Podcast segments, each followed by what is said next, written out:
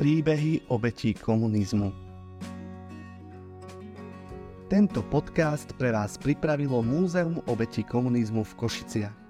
Malé múzeum s veľkou témou, ktorú postupne predstavujeme hlavne učiteľom dejepisu, občianskej náuky a študentom stredných, ale aj základných škôl.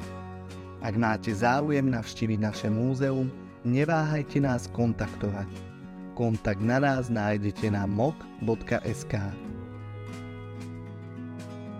Náš prvý podcast venujeme udalostiam v auguste devätnásťstošesťdesiatosem. Okupácia sa začala v noci z dvadsiateho na dvadsiateho prvého augusta. Celková sila inváznych vojsk bola dvadsaťsedem divízií, čo predstavovalo vyše päťstotisíc vojakov a asi šesťtisíctristo tankov, dvetisíc diel a osemsto lietadiel. Hoci možnosť ozbrojeného odporu komunistické vedenie odmietlo, na mnohých miestach sa spontánne postavili neozbrojení ľudia do cesty sovietským tankom. Podľa najnovších výskumov zahynulo v dôsledku okupácie v Československu najmenej sto osem ľudí, z toho tridsaťsedem na Slovensku. Jednou z týchto obetí bol Jozef Bonk, vášnivý futbalista a vyučený strojný zámočník, ktorý bol zastrelený v Poprade. Jeho smrť zasiahla jeho rodinu. Udalosti spojené s jeho smrťou nám detailne popísala jeho sestra Anna Malá. No, Jožko bol na montáži týždňovej krajnej Polane, kde bol ako opravar. A už keď prechádzali tanky kolóni blízko, tak potom dostali rozkaz, že pôjdu domov. Ale starší brat mal tam rodinu a pýtali ho, že by nešiel v ten deň domov s ostatnými pracovníkami, že by, jak sa ukľudní, že pôjde domov. Ale jemu nedalo, nedalo pokoja. Dve hodiny ho tam presvedčali, že by ostal. Chlapi odišli, ale on hovoril, viete čo, nie, ja idem za nimi, ja viem, kde sa zastavili v krčme na pivo, ja ich tam dobehnem a ja idem domov. Takže mu ho ťahalo to domov. No, ale keďže sa nedalo ísť cez Branisko, to bolo všetko zatarasené tankami, tak išli na Bardejov, na starú ľubovňu a tak prišli do Popradu. Ale Jozef, keď ho mama vybaľovali v nedeľu na týždňovú robotu, dávali mu stravu a chcel zobrať zapálky z domu a mamka mu hovorí, neber mi zapálky, lebo nebudem mohla s čím ohňa spraviť. Tedy nebolo ani plyn, ani... Hej, takže... nezobral tie zapálky a hovorili mu, ideš niekde, tak zastav sa a kúp tie zapálky. Tak z nás tie, tie zapálky mu stali osudným, že ak prišiel do Popradu a išiel do jedného obchodu hľadať tie zapálky, lenže v Poprade už sa strieľalo. Boli na zakrute auto vyvratené a ľudia hádzali už dlaždice, vyberali z cesty a hádzali do tankov. A už bol nepokoj. Takže, jak nám povedali, dostal z tanku šesťstodvadsať, neviem presne už ten omen, už som si nezapamätala presne, do vzduchu na... aby ľudia to nerobili. Ale keďže ten tank išiel, tak bolo skosené po domoch gulky, ktoré padali z hora dole, po domoch boli a brat, jak počul, aj viacerí ľudia, ktorí počuli, tak sa schovávali, kde mohli a išiel sa schovať do jedného obchodu. Ale bohužiaľ medzi dvermi pozastihla tá guľka, ktorá trafila pečeň.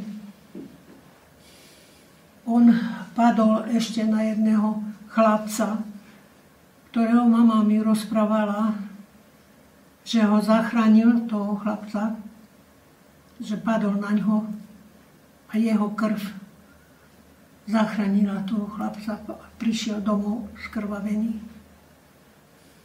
Takže tam padol, ale našli sa ľudia, ktorí zobrali ho a utekali do lekárne. V lekárni pán lekárnik konštatoval, že ho nemôže, dali nositka a s nositkami išli na polikliniku do Popradu.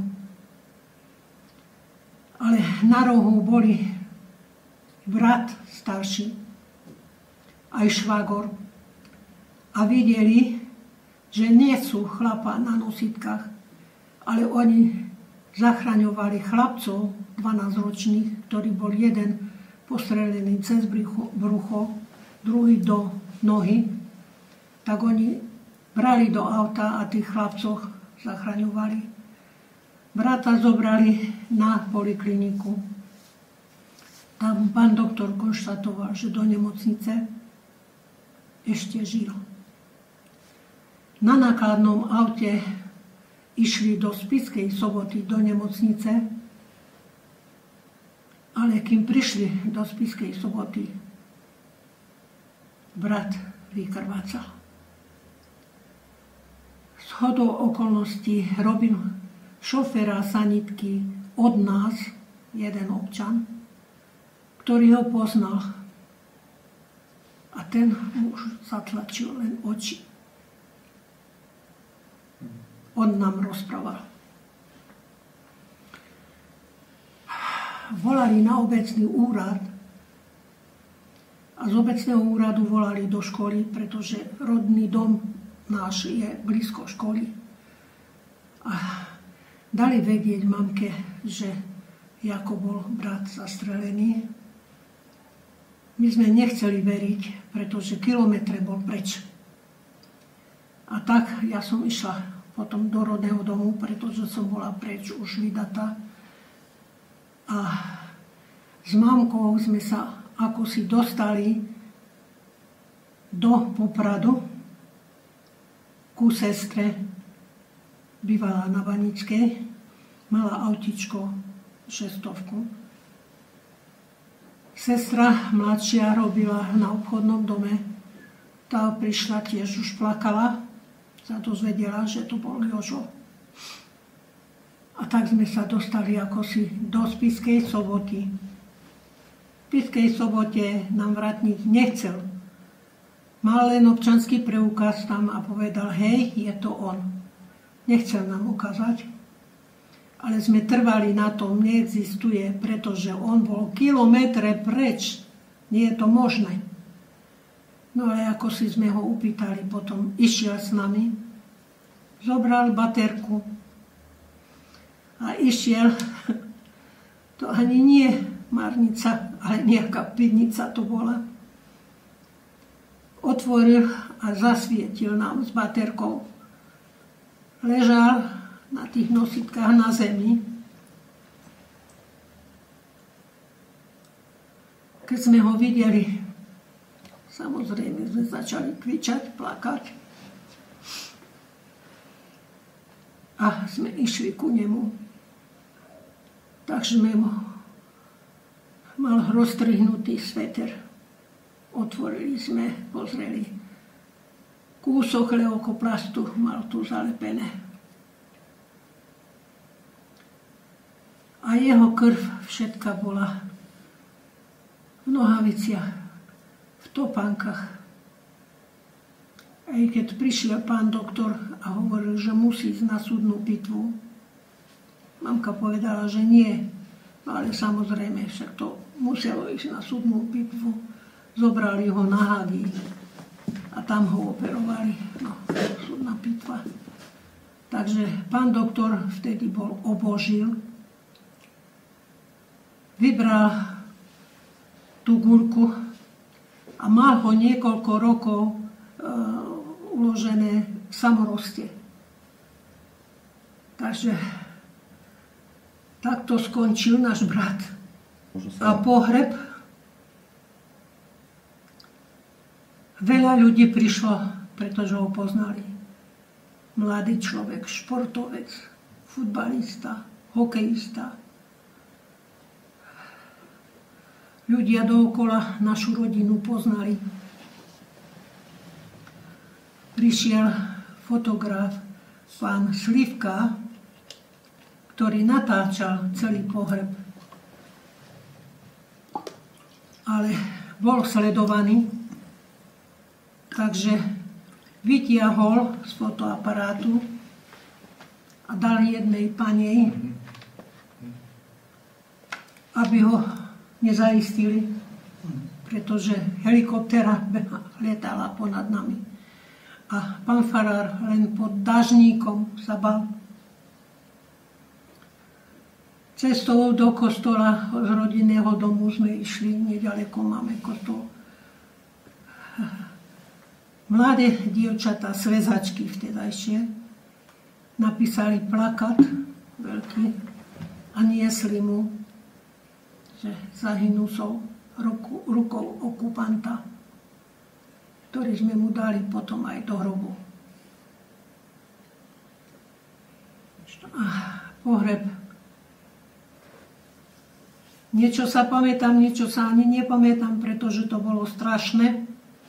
A na cintoríne rodičia,